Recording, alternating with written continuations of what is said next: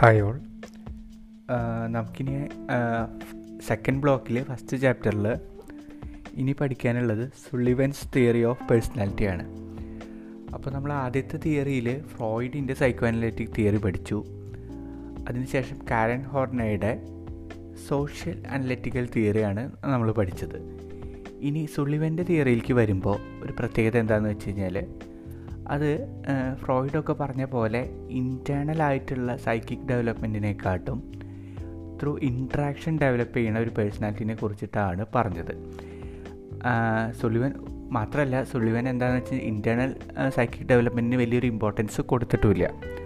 അദ്ദേഹം തന്നെ പറഞ്ഞത് ഇങ്ങനെയാണ് a personality can never be isolated from the complex of interpersonal relations in which the person lives and has his being അതായത് ഒരു വ്യക്തിയുടെ പേഴ്സണാലിറ്റി എന്ന് പറഞ്ഞു കഴിഞ്ഞാൽ ആ വ്യക്തിയുടെ ഇന്റർപേഴ്സണൽ റിലേഷൻഷിപ്സിൽ നിന്ന് ടോട്ടലി ഐസൊലേറ്റ് ചെയ്തിട്ട് വെച്ചിട്ട് പറയാൻ പറ്റുന്ന ഒരു എന്റിറ്റി അല്ല എന്നാണ് സുള്ളിവൻ പറഞ്ഞത്. അപ്പോൾ അതിലെന്തൊക്കെയാണ് എലമെന്റ്സ് വരുന്നതെന്ന് നമുക്ക് നോക്കാം. അപ്പോൾ ആദ്യമായിട്ട് നോക്കണത് എന്താണ്? നമ്മൾ ഫ്രോയിഡിന്റെ തിയറിയിൽ പറഞ്ഞത് എന്തായിരുന്നു? ഇത് ഈഗോ സൂപ്പർ ഈഗോ അല്ലെങ്കിൽ കോൺഷ്യസ് പ്രീ കോൺഷ്യസ് അൺകോൺഷ്യസ് എന്നൊക്കെയുള്ള രീതിയിലുള്ള ഒരു ഡൈനാമിക് മോഡൽ ഓഫ് പേഴ്സണാലിറ്റിയാണ് അപ്പോൾ ഇവിടെയും സുളിവൻ ഫസ്റ്റ് പറയണത് അത് തന്നെയാണ്. ഇവിടെ ഫ്രോയിഡ് എന്താണ് സൈക്കിക് എനർജി പല രീതിയിൽ ഡെവലപ്പ് ചെയ്ത് വരുന്നതിനെ കുറിച്ചിട്ടാണ് ഫ്രോയിഡ് സംസാരിക്കുന്നത്. ഈ സൈക്കിക് എനർജിയാണ് ഇത് ഈഗോ സൂപ്പർ ഈഗോ ഒക്കെ ആയിട്ട് ഓരോ വ്യക്തിയിലും രൂപാന്തരപ്പെടുന്നത്. ഇവിടെ സുള്ളിവനും ചെയ്യണത് എനർജി സിസ്റ്റായിട്ട് കാണുക തന്നെയാണ് ചെയ്തത്. ഈ എനർജി സിസ്റ്റത്തിന് രണ്ട് ലെവൽസ് ഉള്ളതെന്ന് സുള്ളിവൻ പറയുന്നുണ്ട്. ഒന്ന് പൊട്ടൻഷ്യൽ എനർജി എന്നുള്ളതും രണ്ടാമത് ട്രാൻസ്ഫോമഡ് ആയിട്ടുള്ള എനർജി എന്നുള്ളതും. ഈ പൊട്ടൻഷ്യൽ എനർജി എന്ന് പറഞ്ഞു കഴിഞ്ഞാൽ നമ്മൾ ബീജാവസ്ഥയിൽ സീഡ് ലെവലിലൊക്കെ നിൽക്കണ എനർജി ലെവൽസാണ് ആ ലെയറിനെ ടെൻഷൻ എന്ന് പറഞ്ഞിട്ടാണ് സുളിവൻ വിളിച്ചത്. കാരണം ആ ഒരു എനർജി കണ്ടൻസ്ഡ് ആയിട്ട് ടെൻസ്ഡ് ആയിട്ട് നമ്മൾ അൺകോൺഷ്യസിലൊക്കെ കിടക്കണമെന്ന് പറയുന്ന പോലെ കിടക്കുകയാണ് ചെയ്യണത്. അപ്പോൾ രണ്ട് തരത്തിലുള്ള ടെൻഷൻസാണ് ഉള്ളതെന്നാണ് സുളിവൻ പറഞ്ഞിട്ടുള്ളത്. ഒന്ന് നീഡും ഒന്ന് ആങ്സൈറ്റിയും അതായത് നമ്മുടെ ബേസിക് ആയിട്ടുള്ള നീഡ്സ് സാറ്റിസ്ഫൈ ചെയ്യുക എന്നുള്ള ഒരു ടെൻഷനും അത് സാറ്റിസ്ഫൈ ചെയ്യാണ്ട് വരുമ്പോൾ ഉണ്ടാവണ ആങ്സൈറ്റീസ് എന്നുള്ള ഒരു ടെൻഷനും അപ്പോൾ ഇങ്ങനെ പല എലമെന്റ്സ് നമ്മുടെ എനർജി സിസ്റ്റംസിൽ പൊട്ടൻഷ്യൽ അവസ്ഥയിൽ കിടക്കുന്നുണ്ട്. ഇനി എന്താണ്? ഈ പൊട്ടൻഷ്യാലിറ്റി ഒരു ആക്ഷൻ ആക്ഷനായിട്ട് ട്രാൻസ്ഫോം ചെയ്യുമ്പോൾ എനർജി ട്രാൻസ്ഫോർമേഷൻ ഉണ്ടാകുമ്പോഴാണ് എന്ത്? പലതരത്തിലുള്ള ബിഹേവിയേഴ്സ് ഉണ്ടാവുന്നത് അത് ചിലത് ഡയറക്റ്റ് ആവാം ചിലപ്പോൾ ഇൻഡയറക്റ്റ് ആവാം. അപ്പോൾ ഈ എനർജി സിസ്റ്റം എങ്ങനെ ഫങ്ഷൻ ചെയ്യണമെന്ന് വെച്ച് കഴിഞ്ഞാൽ ഈ നീഡ്സ് സാറ്റിസ്ഫൈ ചെയ്യുക എന്നുള്ളത് ഏറ്റവും ഇമ്പോർട്ടൻസും ആങ്സൈറ്റി കുറയ്ക്കുക എന്നുള്ളത് വേറൊരു ഇമ്പോർട്ടൻസും ഈ രീതിയിലാണത് വർക്ക് ചെയ്യുക. അപ്പോൾ രണ്ട് ലെയേഴ്സ് ഉണ്ടെന്ന് മനസ്സിലാക്കുക. ഒന്ന് പൊട്ടൻഷ്യൽ സ്റ്റേജിലേക്ക് എടുക്കുന്ന നീഡ്സ് ആൻഡ് ആങ്സൈറ്റീസ് അതിന്റെ ട്രാൻസ്ഫോർമേഷൻ ഇങ്ങനെയാണ് ഡൈനാമിക്സ് ഓഫ് പേഴ്സണാലിറ്റി എന്ന് പറഞ്ഞിട്ട് കെടുക്കുന്നത് അപ്പോൾ ഈ നീഡ്സിന്റെ സാറ്റിസ്ഫാക്ഷൻ കൂടെ എന്താവും? പ്രൊട്ടക്റ്റീവ് ആയിട്ടുള്ള ഒരു പേഴ്സണാലിറ്റി ഡെവലപ്മെന്റ് ഉണ്ടാവും. ഈ ആങ്സൈറ്റീസ് ആണ് ട്രാൻസ്ഫോം ചെയ്യണമെന്ന് വെച്ച് കഴിഞ്ഞാൽ എന്താണ്? അത് നമ്മുടെ പേഴ്സണാലിറ്റി ഡെവലപ്മെന്റിനെ നെഗറ്റീവായിട്ട് എഫക്റ്റ് ചെയ്യും. ഇതാണ് ഡൈനാമിക്സ് ഓഫ് പേഴ്സണാലിറ്റി എന്ന് പറഞ്ഞിട്ട് പറയണ എലമെന്റ് ഇനി ഫ്രോയിഡ് പറഞ്ഞിട്ടുള്ള വേറൊരു സംഭവമായിരുന്നു സൈക്കോ സെക്ഷൽ ഡെവലപ്മെന്റ് അതേപോലെ തന്നെ ഇവിടെ സുളിവനും ആ രീതിയിലല്ലെങ്കിലും ഒരു ഏഴ് ലെയേഴ്സ് ഓഫ് അല്ലെങ്കിൽ ഏഴ് സ്റ്റേജസ് ഓഫ് ഡെവലപ്മെന്റ് സംസാരിക്കുന്നുണ്ട്. അതിൽ ഫസ്റ്റ് സ്റ്റേജ് എന്ന് പറഞ്ഞു കഴിഞ്ഞാൽ ഇൻഫാൻസി സ്റ്റേജാണ് അതായത് ജനിച്ചപ്പോൾ മുതൽ ഒരു വയസ്സ് വരെയുള്ള സ്റ്റേജിനെയാണ് ഇൻഫാൻസി സ്റ്റേജ് എന്ന് പറഞ്ഞിട്ട് സുളിവൻ വിളിക്കുന്നത്. ശരിക്കും സുളിവൻ പറഞ്ഞത് സ്പീച്ച് ഡെവലപ്പ് ചെയ്യുന്ന വരെ എന്നുള്ള രീതിയിലാണ്. പക്ഷേ ജനറലി ഇപ്പോൾ എല്ലാവരും യൂസ് ചെയ്യുന്നത് സീറോ ടു വൺ ഇയേഴ്സ് എന്നുള്ള രീതിയിലാണ്. അപ്പോൾ ഇൻഫാൻസി സ്റ്റേജിൽ നമുക്കറിയാം ഫ്രോയിഡൊക്കെ പറഞ്ഞ പോലെ ആ ഒരു വ്യക്തിക്ക് ഒരു സെക്യൂരിറ്റി കിട്ടുക കംഫർട്ട് കിട്ടുക കെയർ കിട്ടുക. ഇങ്ങനത്തെ എല്ലാ കാര്യങ്ങളും സാറ്റിസ്ഫൈഡ് ആവണ എന്താണ്? ബ്രസ്റ്റ് ഫീഡിങ്ങിൽ കൂടെ മാത്രമാണ് അപ്പോൾ എന്താ വെച്ചാൽ ഈ സ്റ്റേജിൽ ഓറൽ ഗ്രാറ്റിഫിക്കേഷനാണ് ആ കുട്ടിക്ക് എല്ലാ തരത്തിലുള്ള സെക്യൂരിറ്റിയും കംഫർട്ടും ഒക്കെ കൊടുക്കുന്നത് അപ്പോൾ ഈ ആങ്സൈറ്റി എന്ന് പറയുന്ന എലമെൻസിൽ നിന്ന് റിലീഫ് കിട്ടാനുള്ള ഒരേ ഒരു വഴി എന്താണ്? ഓറൽ ഗ്രാറ്റിഫിക്കേഷനാണ് അപ്പോൾ അത് പ്രോപ്പറായിട്ട് കിട്ടുകയാണെങ്കിൽ ആങ്സൈറ്റീസ് കാര്യങ്ങൾ ഡെവലപ്പ് ആവില്ല. അത് എത്രത്തോളം എഫക്റ്റഡ് ആവണുണ്ടോ അത്രത്തോളം ആങ്സൈറ്റി കാര്യങ്ങൾ ഡെവലപ്പ് ആവാനുള്ള ചാൻസസ് കൂടുതലാണ്. ഇതാണ് ഇൻഫാൻസി സ്റ്റേജ് എന്ന് പറയുന്നത്. ഇനി രണ്ടാമത് ചൈൽഡ്ഹുഡ് സ്റ്റേജ് എന്ന് പറയുന്നത്. അതെന്താണ്? വൺ ടു ഫൈവ് ഇയേഴ്സ് വരെയുള്ള കാലഘട്ടമാണ് ഈ ചൈൽഡ്ഹുഡ് സ്റ്റേജ് അപ്പോൾ ഇവിടെ എന്താണ്? മുമ്പ് കിട്ടിയിരുന്ന അതേ ലെവലിൽ ചിലപ്പോൾ ഗ്രാറ്റിഫിക്കേഷൻ എപ്പോഴും കിട്ടിയെന്ന് വരില്ല. അപ്പോൾ അങ്ങനെ വരുമ്പോൾ എന്താ ഉണ്ടാവുക എന്ന് വെച്ച് കഴിഞ്ഞാൽ ആങ്സൈറ്റീസ് ഡെവലപ്പ് ആവും. അപ്പോൾ സുലിമൻ പറയണത് ആങ്സൈറ്റി ഒരു കുട്ടിക്ക് ജനറേറ്റ് ചെയ്യണത് എംപത്തറ്റിക് റിലേഷനും കൂടിയാണ് പറയുന്നത് അമ്മയ്ക്ക് ആങ്സൈറ്റി എലമെന്റ്സ് ഉണ്ടാവുമ്പോൾ അതിൽ നിന്നാണ് ആങ്സൈറ്റി എന്ന് പറയുന്ന എലമെന്റ് എന്താണെന്ന് ആദ്യമായിട്ട് കുട്ടി മനസ്സിലാക്കണമെന്നാണ് പറയണത്. ഒരു ട്രാൻസ്ഫറൻസ് ഒക്കെ പോലെ. അപ്പോൾ ഈ ആങ്സൈറ്റി തന്നെ ആ കുട്ടിക്ക് പിന്നെന്താണ്? ഈ ഗ്രാറ്റിഫിക്കേഷൻ ഒന്നും കിട്ടാത്ത സമയത്ത് ഡെവലപ്പ് ചെയ്ത് തുടങ്ങും. ഇങ്ങനെയാണ് ആ potential level of anxieties develop ചെയ്തിട്ട് വരുന്നത്. ഇനി ജുവനൈൽ സ്റ്റേജിലേക്ക് ഒരു സിക്സ് ടു എയ്റ്റ് ഇയേഴ്സിലേക്ക് കടക്കുമ്പോൾ എന്താണ്?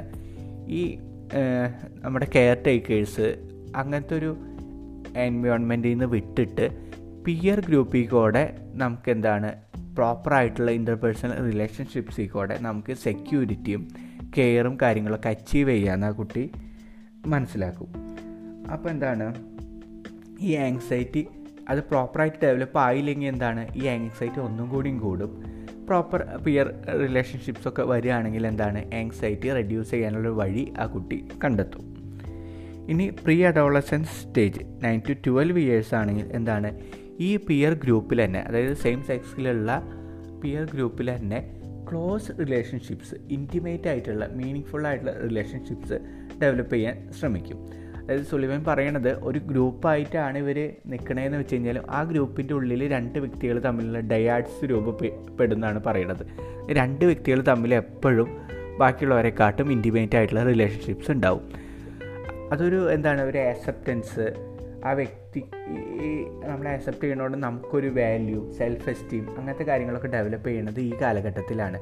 അതില്ലാണ്ടായി കഴിഞ്ഞാൽ വീണ്ടും എന്താണ് ആങ്സൈറ്റി ലെവൽസും ഇഷ്യൂസും പാത്തോളജിക്കൽ ഇഷ്യൂസൊക്കെ ഉണ്ടാവാനുള്ള ചാൻസസ് ഉണ്ട്.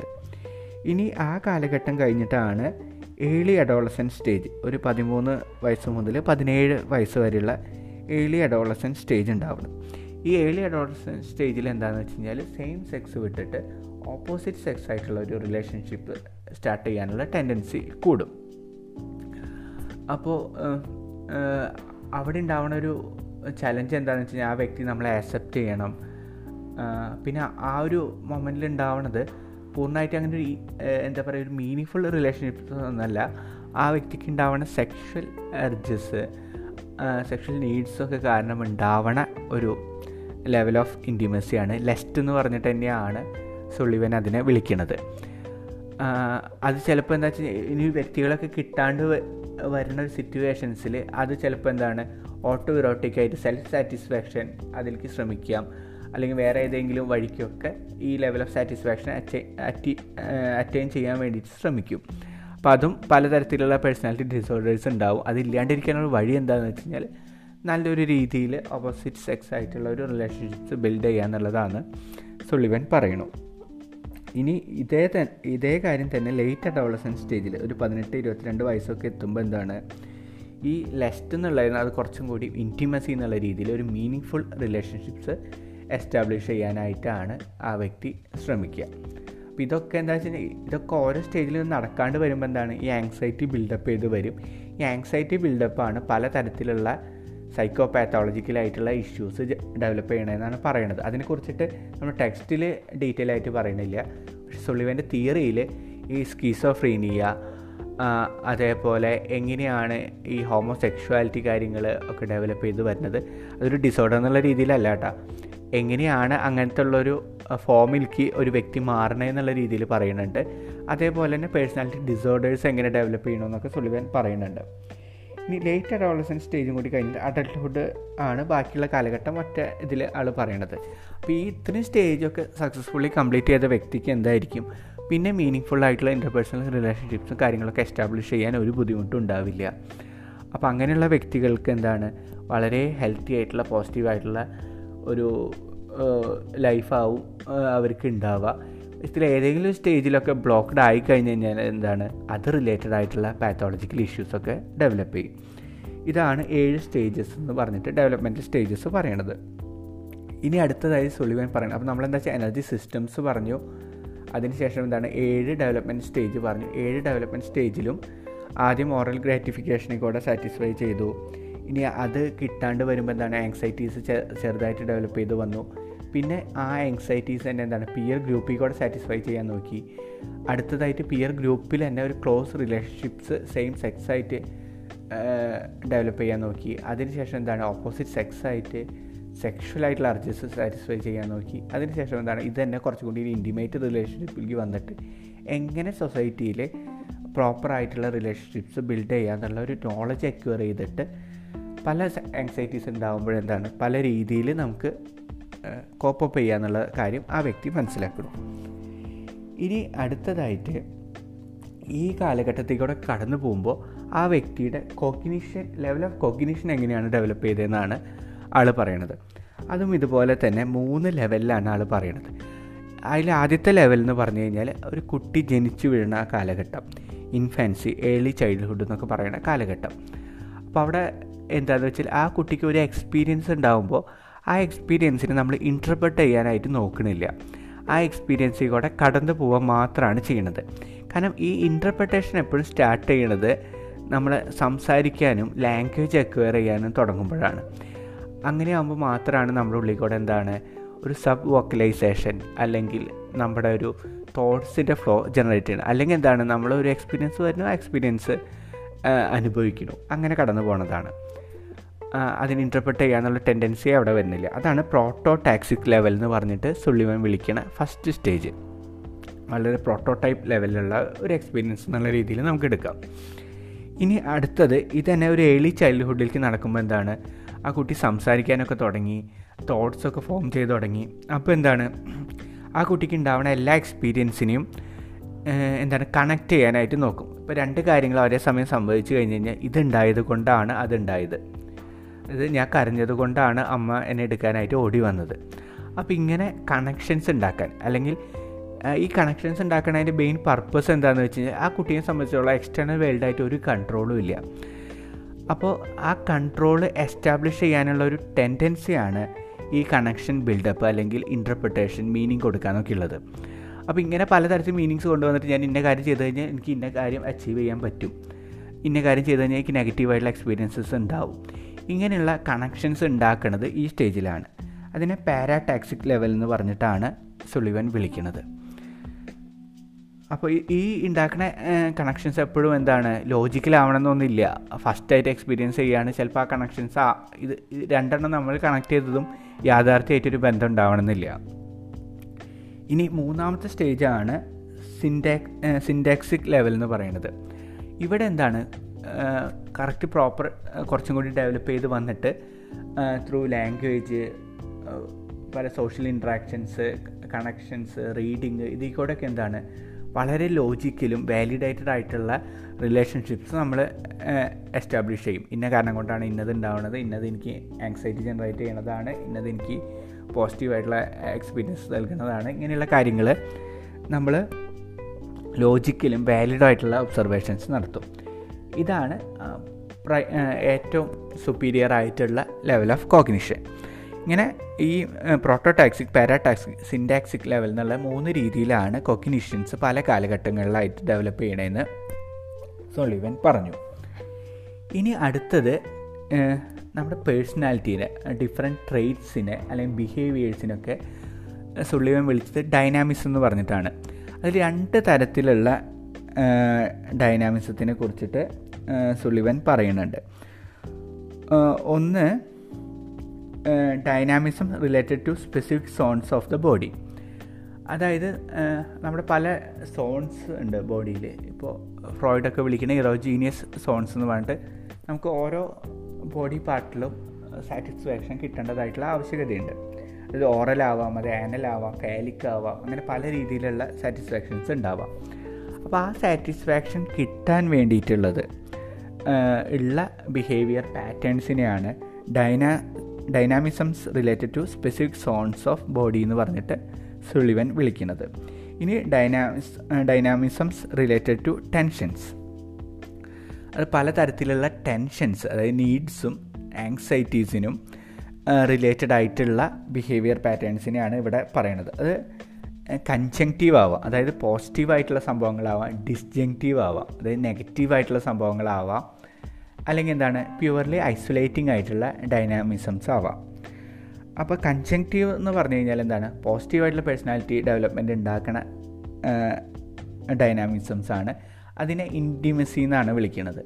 അതായത് നേരത്തെ പറഞ്ഞ പോലെ ഇന്റി ഇന്റിമേറ്റ് ആയിട്ടുള്ളതും മീനിങ് ഫുള്ളായിട്ടുള്ള റിലേഷൻഷിപ്സ് ബിൽഡപ്പ് ചെയ്യാനുള്ള ട്രേറ്റ്സ് അതിന്റെ ബിഹേവിയേഴ്സിനെയാണ് ഡൈനാമിസംസ് അതായത് കൺജക്റ്റീവ് ഡൈനാമിസംസ് എന്ന് പറഞ്ഞിട്ട് വിളിക്കുന്നത്.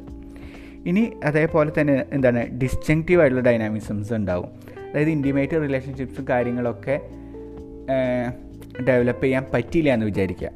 അപ്പോൾ അങ്ങനെ ഉണ്ടാവുന്ന ഡൈനാമിസംസ് ആണ് ഡിസ്ജങ്റ്റീവ് ആയിട്ടുള്ള ഡൈനാമിസം അതിനെ മെലവലൻസ് എന്ന് പറഞ്ഞിട്ടാണ് സുളിവൻ വിളിച്ചിട്ടുള്ളത്. അതായത് നെഗറ്റീവായിട്ടുള്ള ഇന്റർപേഴ്സണൽ ബിഹേവിയേഴ്സ് അഗ്രഷൻ പിന്നെ ആങ്സൈറ്റി ഫിയർ അങ്ങനെയുള്ള സംഭവങ്ങളുണ്ടല്ലോ. പ്രോപ്പറായിട്ടുള്ള ഇന്റേൺഷിപ്പ് ഇന്റർ പേഴ്സണൽ നിന്ന് തടസ്സമായിട്ട് നിൽക്കുന്ന എലമെന്റ്സ് അത് പലപ്പോഴും ഡെവലപ്പ് ചെയ്യാൻ കാരണം എന്താ വെച്ചാൽ ഈ പല സ്റ്റേജിലും അവർക്ക് കിട്ടേണ്ട സാറ്റിസ്ഫാക്ഷൻ കറക്റ്റായിട്ട് കിട്ടാണ്ട് വരുമ്പോൾ ബിൽഡപ്പ് ചെയ്തിട്ടുള്ള ആങ്സൈറ്റി എന്ന് പറഞ്ഞുള്ള പൊട്ടൻഷ്യലായിരിക്കും മറ്റേത് എന്താണ്? പ്യുവറായിട്ടുള്ള നീഡ്സിൽ നിന്ന് വരുന്ന ഇതാണ് ഇന്റിമസിയും കാര്യങ്ങളൊക്കെ. ഇനി മൂന്നാമത് ഐസൊലേറ്റിംഗ് ആയിട്ടുള്ള ഡൈനാമിസം അതിനെ ലെസ്റ്റ് എന്ന് പറഞ്ഞിട്ടാണ് വിളിക്കുന്നത്. അത് ഞാൻ നേരത്തെ പറഞ്ഞ പോലെ എന്താ വെച്ചാൽ ഒരു പ്രോപ്പർ വേറൊരു വ്യക്തിയായിട്ട് ഇന്റർപേഴ്സണൽ റിലേഷൻഷിപ്സ് ഡെവലപ്പ് ചെയ്യാൻ പറ്റാണ്ട് വരുമ്പോൾ വേറൊരു രീതിയിൽ ഇതിനെ സാറ്റിസ്ഫൈ ചെയ്യാനായിട്ട് ശ്രമിക്കും.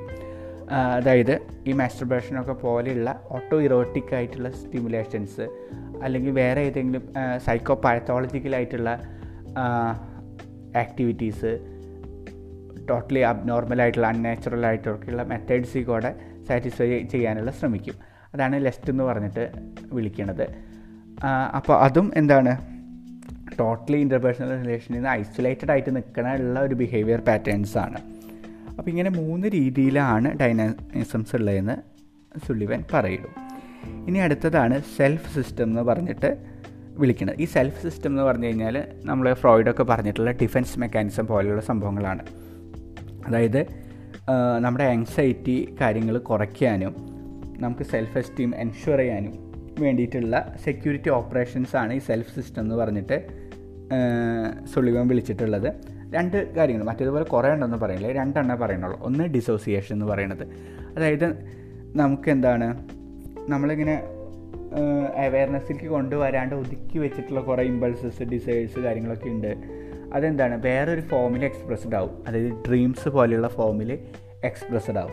അതിനെയാണ് ഡിസോസിയേഷൻ എന്ന് പറഞ്ഞിട്ട് വിളിക്കുന്നത്. അപ്പോൾ ആ ലെവലിൽ നമുക്ക് എന്താണ് ഗ്രാറ്റിഫാക്ഷൻ ഗ്രാറ്റിഫാക്ഷൻ കിട്ടും. ഇനി എന്താണ്? സെലക്റ്റീവ് ഇൻഅറ്റൻഷൻ എന്ന് പറഞ്ഞിട്ട് വിളിക്കുന്നതാണ്. അതായത് നമുക്ക് പെയിൻഫുൾ ആയിട്ടുള്ള കാര്യങ്ങളുണ്ട്. റിയാലിറ്റീസ് നമ്മുടെ ചുറ്റും ഉണ്ടെങ്കിൽ പോലും നമ്മളെന്താണ്? ആ കാര്യത്തിലേക്ക് വലിയ അറ്റൻഷൻസ് കൊടുക്കാണ്ട് നമുക്ക് ആങ്സൈറ്റി കുറവുള്ള ഒരു കാര്യങ്ങൾക്ക് അറ്റൻഷൻ കൊടുക്കും. ഇതിനെയാണ് സെലക്റ്റീവ് ഇൻ അറ്റൻഷൻ എന്ന് പറഞ്ഞിട്ട് വിളിക്കുന്നത്. നമ്മൾ എന്താ വെച്ചാൽ അതിനെക്കുറിച്ചിട്ട് മാത്രമേ കോൺഷ്യസ് ആവുള്ളൂ. ബാക്കിയുള്ള കാര്യത്തിനെ കുറിച്ചിട്ടൊക്കെ ശ്രദ്ധിക്കേണ്ടത് വിടും. ഇത് നമ്മൾ കോൺഷ്യസ്ലി ചെയ്യണതല്ല അൺകോൺഷ്യസ്ലി നമ്മൾ അങ്ങനത്തെ ഒരു ബിഹേവിയർ പാറ്റേൺസിലേക്ക് മാറും. ഇങ്ങനെ രണ്ട് തരത്തിലുള്ള ഡിഫൻസ് മെക്കാനിസംസ് ആണ് ഉള്ളതെന്ന് സുള്ളിവൻ പറയുന്നു. അപ്പോൾ ഇത്രയൊക്കെയാണ് സുളിവന്റെ തിയറിയിലുള്ളത് സുളിവന്റെ തിയറി എന്ന് വെച്ചാൽ വളരെ ഇതിനെക്കാട്ടും വളരെ ഡീപ്പ് ലെവലിൽ പോണ കുറേ എലമെന്റ്സ് ഉണ്ട്. നമുക്ക് പക്ഷേ മെയിനായിട്ട് പഠിക്കാൻ ഇത്ര കാര്യങ്ങൾ നമുക്കുള്ളൂ. അപ്പോൾ ഒന്നുകൂടി നമുക്കൊന്ന് നോക്കാം എന്തൊക്കെയാണ് പഠിച്ചിട്ടുള്ളതെന്ന്. ഈ ഇത് ഈഗോ സൂപ്പർ ഈഗോ എന്നൊക്കെ പറയണ ആ ഒരു പാറ്റേൺ പറയണ പോലെ ഇവിടെയുള്ള സംഭവങ്ങളാണ്. എനർജി സിസ്റ്റം എന്ന് പറയണത്. അതിലെന്താണ്? പൊട്ടൻഷ്യൽ ലെവലിൽ നിൽക്കുന്ന ടെൻഷൻ എന്ന് പറയുന്ന ഒരു സ്റ്റേജ് ഉണ്ട്. അതിൽ നീഡ്സ് ഉണ്ട് ആങ്സൈറ്റീസ് ഉണ്ട്. ഇത് ആക്ഷൻസ് ആയിട്ട് ട്രാൻസ്ഫോം ചെയ്യുന്ന ഒരു ലെവൽ എനർജി ട്രാൻസ്ഫോർമേഷൻസ് എന്ന് പറഞ്ഞിട്ട് വിളിക്കും.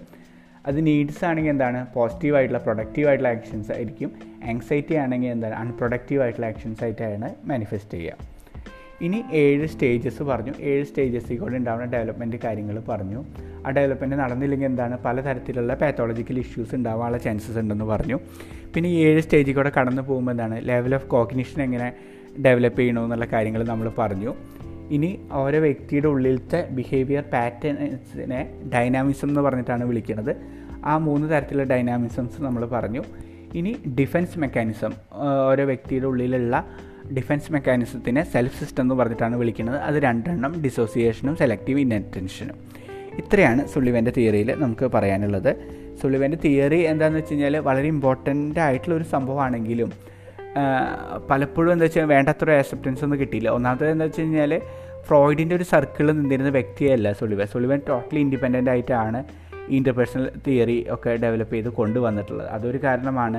പിന്നെ സുളിവൻ എന്താണെന്ന് വെച്ച് കഴിഞ്ഞാൽ സുളിവൻ കുറേ ഈ ഇഷ്യൂസിലൂടെയൊക്കെ കടന്നു പോയിട്ടുള്ള വ്യക്തിയാണ്. ആൾ ലോൺലിനെസ് അനുഭവിച്ചിട്ടുള്ള വ്യക്തിയാണ്. സ്കീസോഫ്രീനിയ എപ്പിസോഡ്സ് ആൾക്ക് ഉണ്ടായിട്ടുണ്ട്.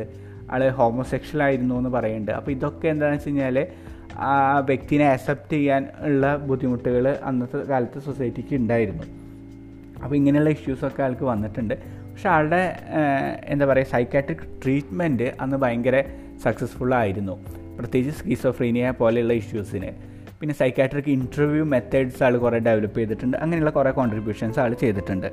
പക്ഷേ ഇപ്പോൾ ബാക്കി ഈ സൈക്കോ അനാലിറ്റിക്ക് എല്ലാ തിയറിയിലും പറയുന്ന ഇഷ്യൂസ് ഇതിലുണ്ട്. കാരണം സബ്ജക്റ്റീവ് ആണ്. നമുക്ക് സയന്റിഫിക്കലി പ്രൂവ് ചെയ്യാൻ പറ്റില്ല. ഫോൾസിഫയബിൾ അല്ല. പിന്നെ കൂടുതൽ റിസർച്ചസ് കാര്യങ്ങളൊക്കെ ചെയ്യാനുള്ള പോസിബിലിറ്റീസ് ഒന്നും ഇതിലുണ്ടായിരുന്നില്ല. അങ്ങനെയുള്ള പല പ്രശ്നങ്ങളും അതിലുണ്ടായിരുന്നു. പക്ഷേ എന്താ വെച്ചാൽ സോഷ്യൽ ഇൻഫ്ലുവൻസിന് ഇത്രയും പ്രാധാന്യം കൊടുത്തു. ഈ അൺകോൺഷ്യസ് ആയിട്ടുള്ള എലമെന്റ്സ് എങ്ങനെ നമ്മളെ ഇൻഫ്ലുവൻസ് ചെയ്യണോ എങ്ങനെ അത് പാത്തോളജിയിലേക്ക് നയിക്കണോ എന്ന കാര്യങ്ങളൊക്കെ പറഞ്ഞു എന്നുള്ളത് കൊണ്ട് സൊലിവന്റെ തിയറിക്ക് വളരെ ഇമ്പോർട്ടൻസ് ഉണ്ട്. അപ്പോൾ ഇതാണ് നമ്മുടെ ചാപ്റ്റർ വണ്ണിൽ റിമൈനിങ് ആയിട്ടുണ്ടായിരുന്ന ഒരു പോർഷൻ താങ്ക് യു